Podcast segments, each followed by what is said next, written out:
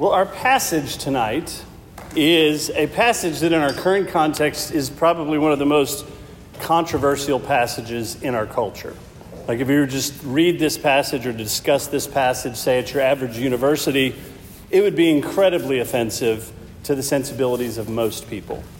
And part of that is because we are in many ways heirs of Karl Marx. Let me explain what I mean by that. Not necessarily because all of us believe in Marxism per se, but what Marx did was influential, and it's still with us. He basically said that the logic of history is antagonism, that the logic of history is one class against another, is one group against another, that the way history moves forward is through these conflicts.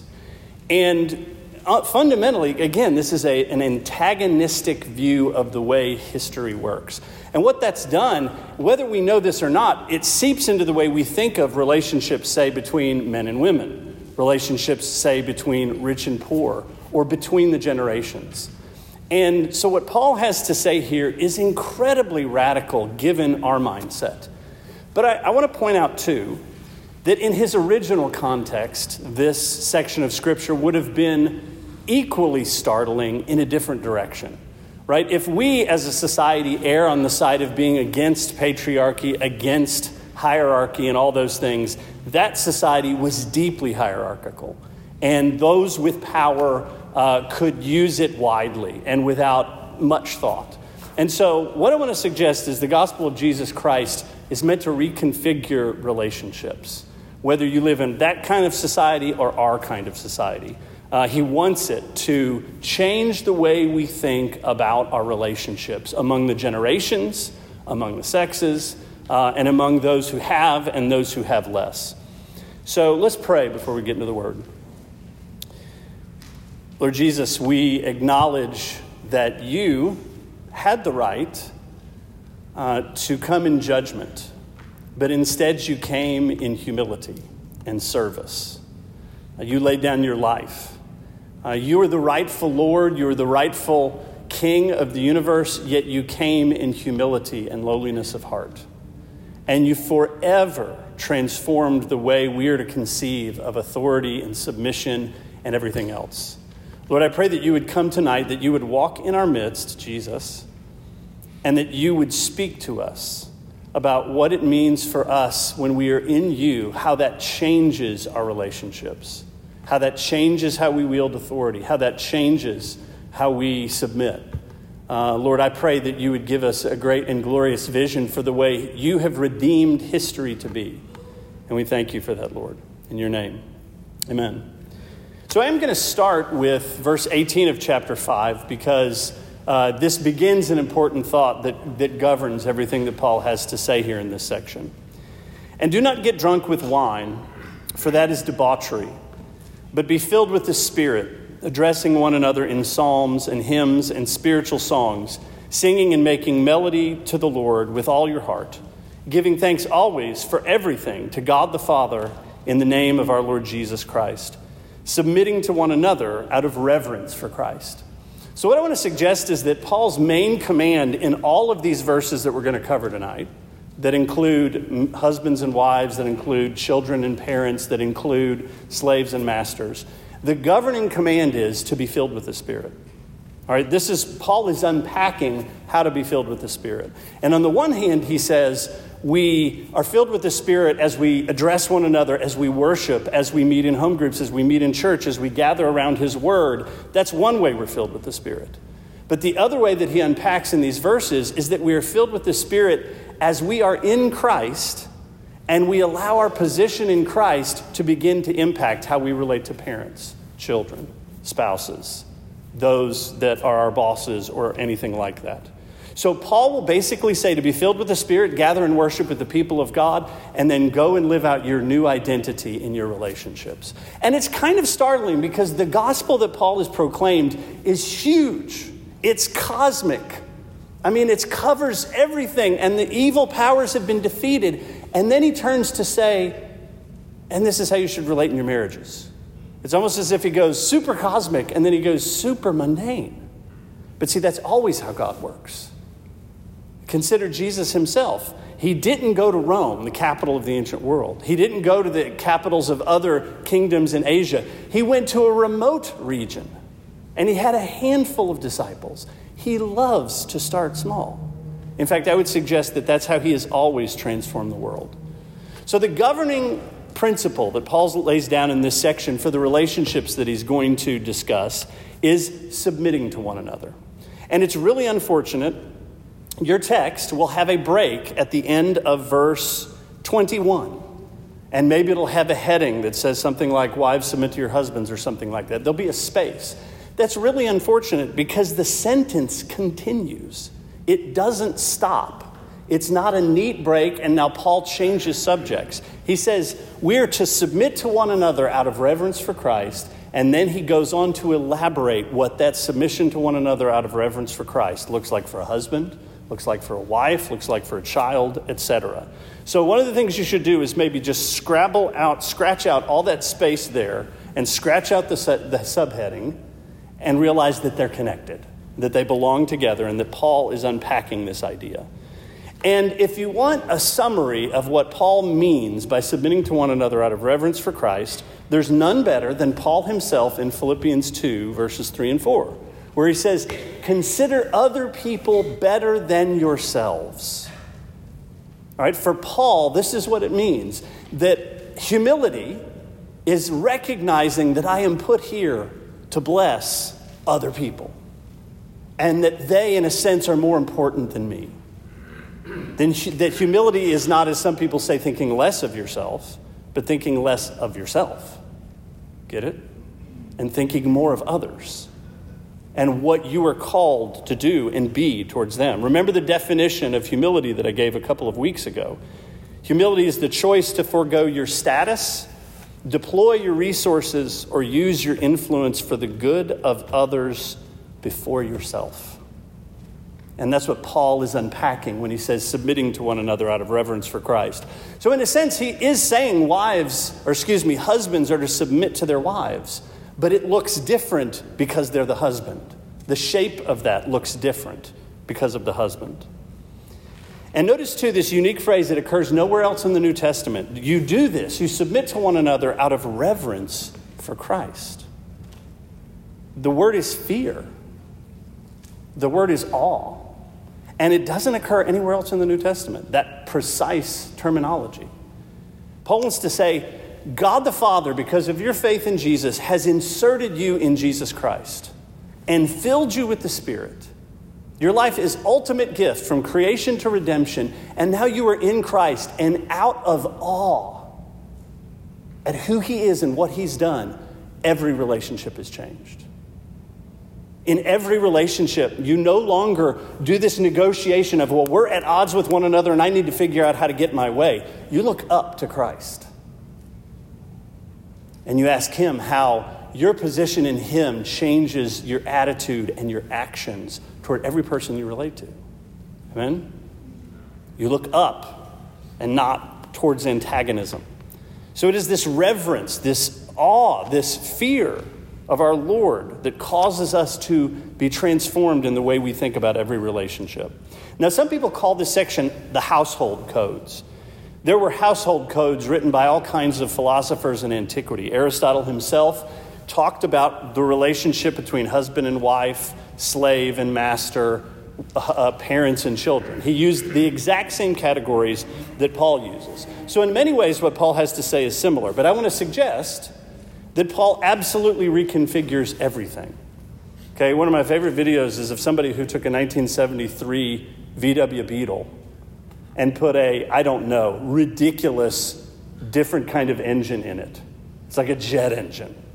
And he takes people out on a ride and gets a reaction to them, their faces, as he drives around and rockets around town, all right? That's what God has done. The relationships are the same.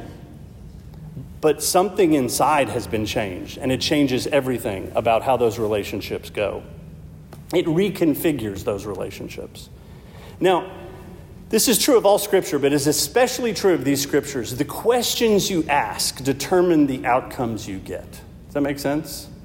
If you come to the text and you want to prove something, that determines the questions you ask, yes?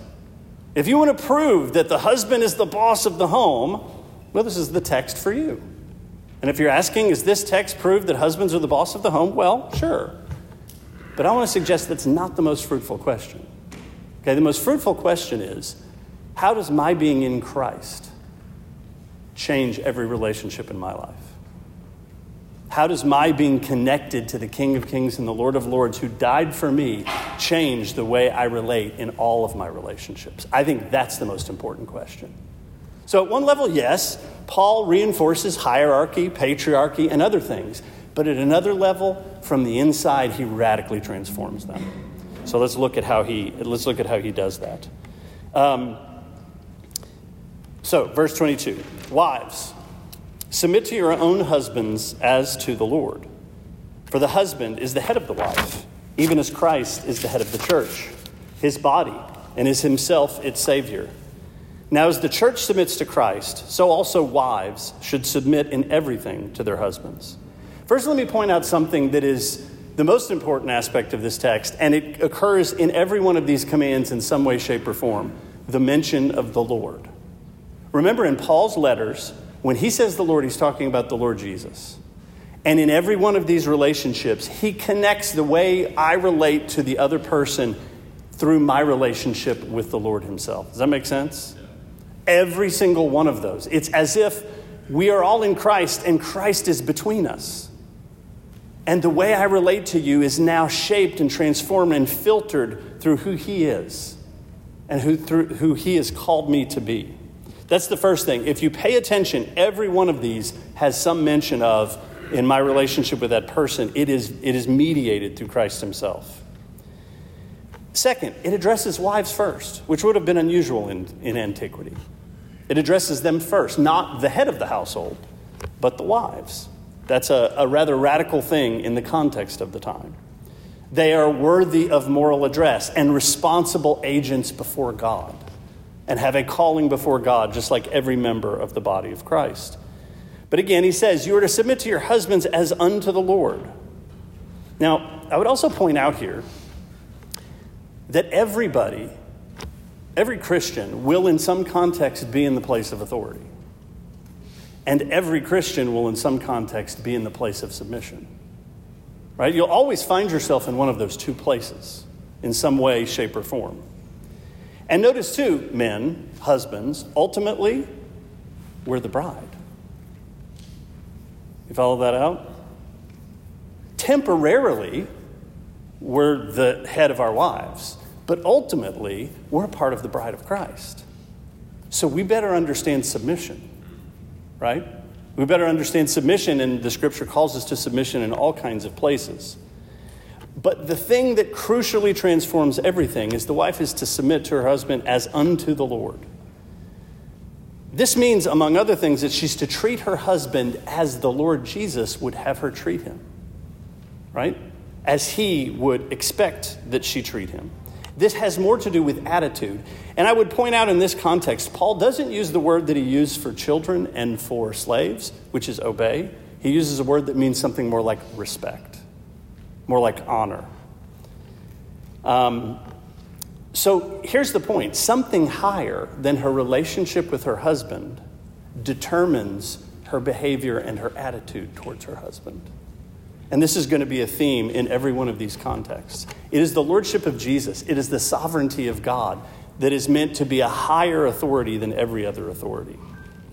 And it transforms every other authority. So it is a very brief thing to say to the wives. And then if you just notice by word count, can everybody look? Who gets more words? The husbands get more words. And by the way, if you were trying to find a place in Scripture that really supported the idea of being a really powerful, austere, strong, authoritative leader, I wouldn't go here. Okay, let's read it.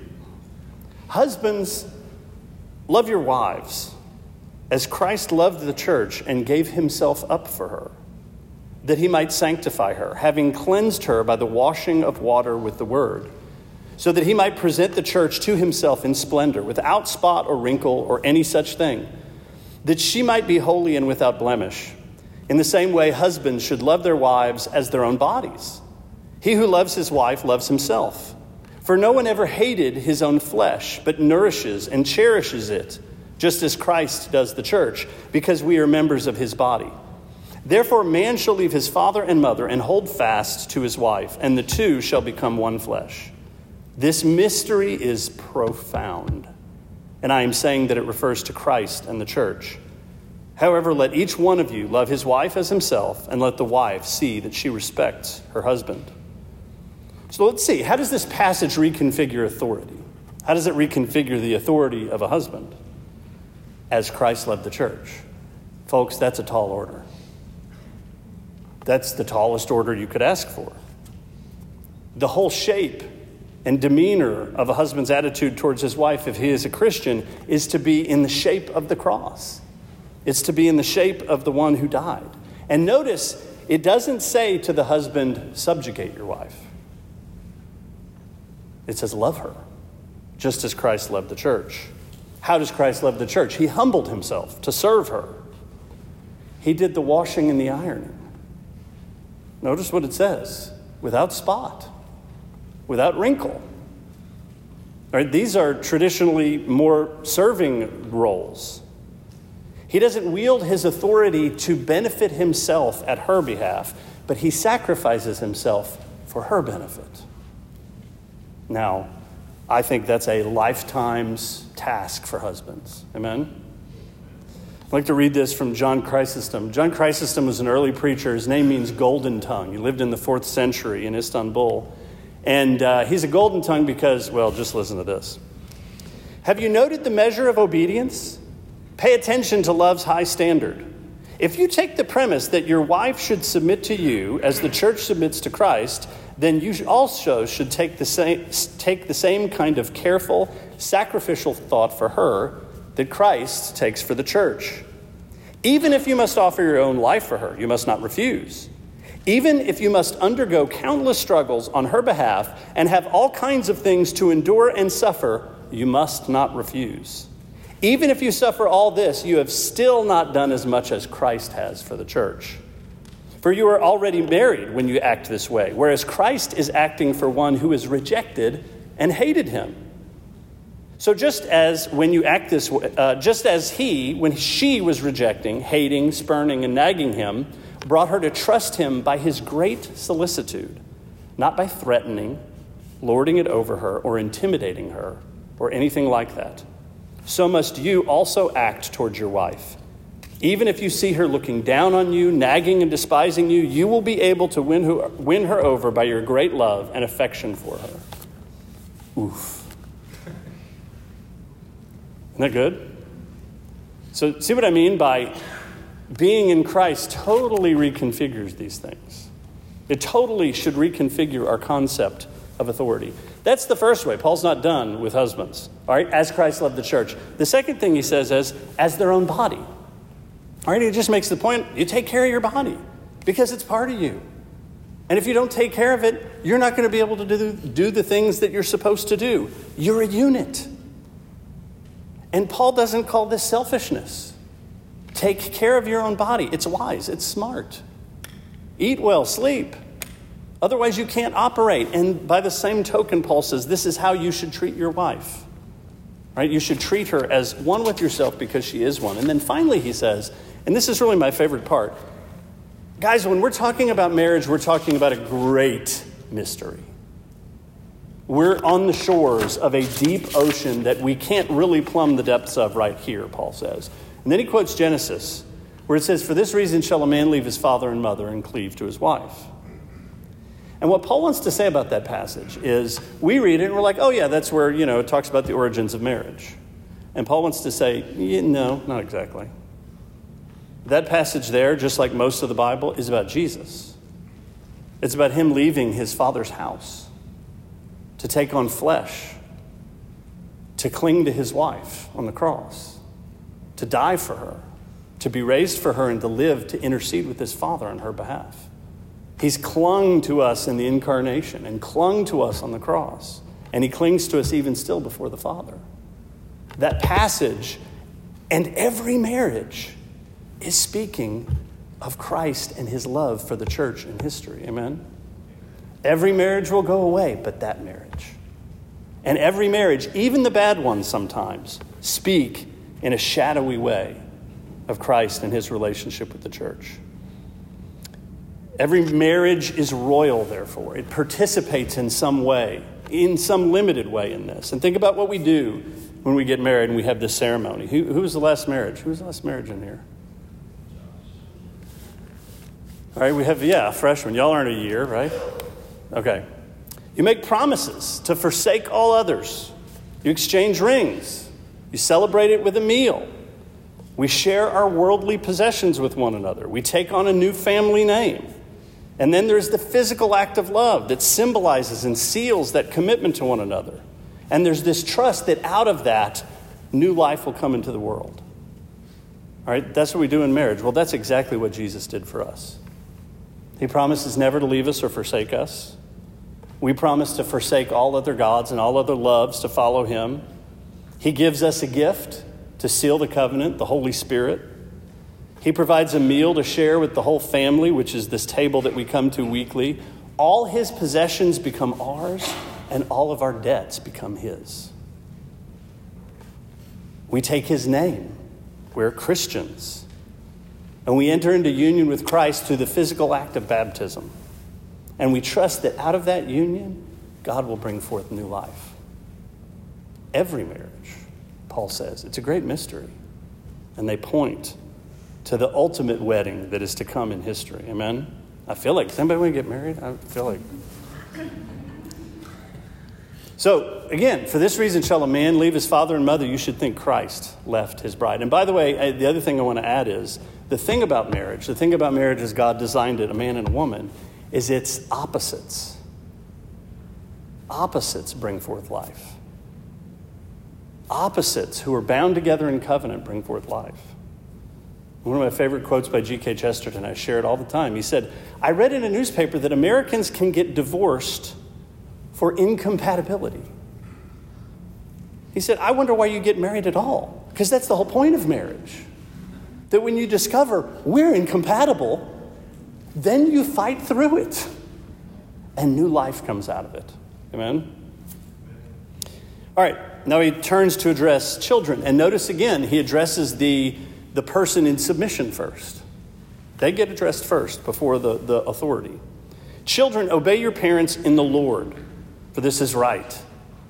Honor your father and mother. This is the first commandment with a promise, that it may go well with you and that you may live long in the land. Once again, children are addressed and dignified by the address. They're addressed as members of the body of Christ. They're addressed as responsible moral agents. They're welcomed and called into this harmony between the generations. Again, the key expression is children, obey your parents in the Lord. You obey your parents because of the Lord, because of your faith in the Lord Jesus, because of your faith in him, you submit to him, your parents. And by the way, Paul doesn't spend much time unpacking a lot of questions we might have, like, well, what if your parents ask you to do something wicked? And I think Paul, if he had time, would say, well, yes, in those cases, you don't have to obey them. But the point he wants to make is the harmony that Christ creates and faith in Christ creates between the generations. So honoring parents, then Paul says, it brings a blessing. It brings length in the land. Now keep in mind, he's talking about, well, the passage that he's quoting is talking about the land of Israel and the people, the Jews. But these are Gentiles in Ephesus that he's addressing. So what is he talking about? That you may live long in the land. I think of it this way. Every image that we have in our lives of what we want in the long run, a meal with your family, a festive celebration at the holidays, settling in a house that you love and on land that you love, all those images are pointing to the ultimate image. All those images are pointing to the holy land that we have with God at the culmination of history. I love the Higginbotham's place, and I bet you they love it. But you know what? It's pointing to something more, right? It's pointing to something better. And that's the promise that he gives here. Honor your father and mother. It's more than just do what they say. It's the whole context of the relationship is one of harmony between the generations, not disunity, not fighting between the generations. Fathers, do not provoke your children to anger, but bring them up in the discipline and instruction of the Lord. So don't provoke your children. Now, I take this to mean that Paul understands that that's what fathers tend to do. Provoke. Frustrate. That in their flesh, that in their sin, the way God made them, sin twists it, and what they do is they frustrate, they provoke, they push too far. I think it implies a tendency, and so Paul says, listen, your being in Christ pulls you back away from that tendency.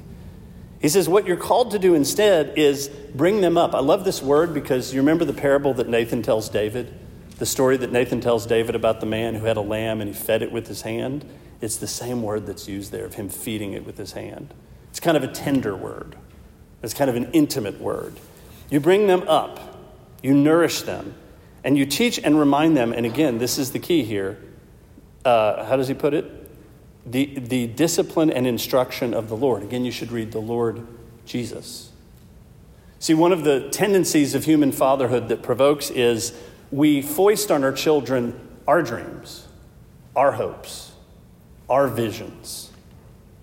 But what Paul says here is, no, there's a higher vision. There are higher hopes, and they're not yours. They're the Lord Jesus. There's higher values. They're not yours. They're the Lord Jesus' values. Does that make sense?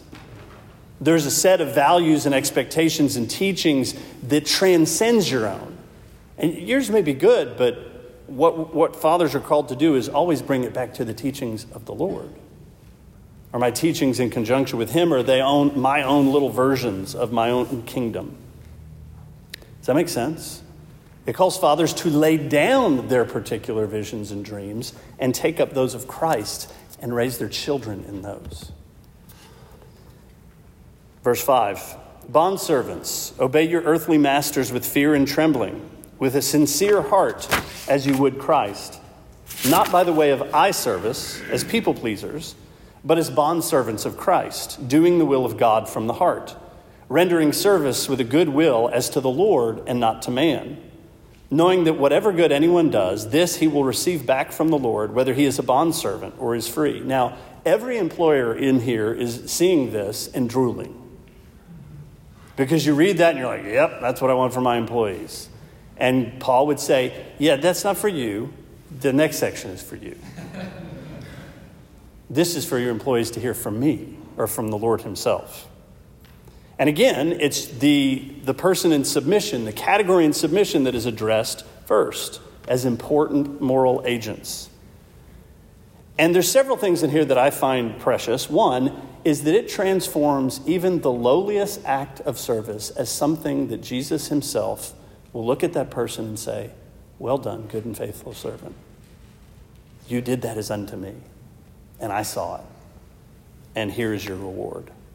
Notice that it says, whatever good anyone does, which also, again, implies that if there's a command from a master, or in our case, an employer that's evil, Paul wouldn't say, oh, yeah, you have to do that, right? We're responsible moral agents that have to discern that. As to the Lord, it leaves room for deliberation about what is good, and it relativizes any immoral demands that might be put on us. But ultimately, Paul will say, your master, your boss, is to be loved. Is to be loved. And he's not your master in the ultimate sense. Once again, it relativizes that authority and lifts it higher. And the last thing I would say about what he says to slaves is, we read this and, okay, it's slavery. It's something that we have generally, universally condemned. What I would suggest is that there was no way that Paul could, at this time, in this place, overturn slavery. But I want to suggest that the gospel leavened society such that it ultimately could. That his teachings, if taken seriously over time, would and did overturn slavery. And one last thing that I think is worth noting about this, this is the only category that Paul doesn't give a scriptural warrant for. In other words, he gives scriptural warrant for husband and wife. He gives scriptural warrant for parents and children, but he does not back up the master-slave relationship with Scripture. right? So again, I think all these things indicate that there's 11 there that will ultimately undo the institution of slavery. Verse 9, masters, do the same to them. Now, you should be asking yourself, what's the same? What does that mean?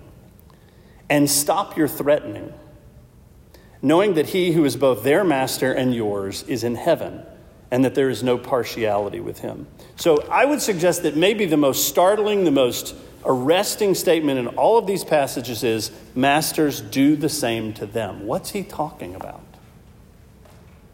Well, go back to the head command over the whole thing, submitting to one another out of reverence for Christ.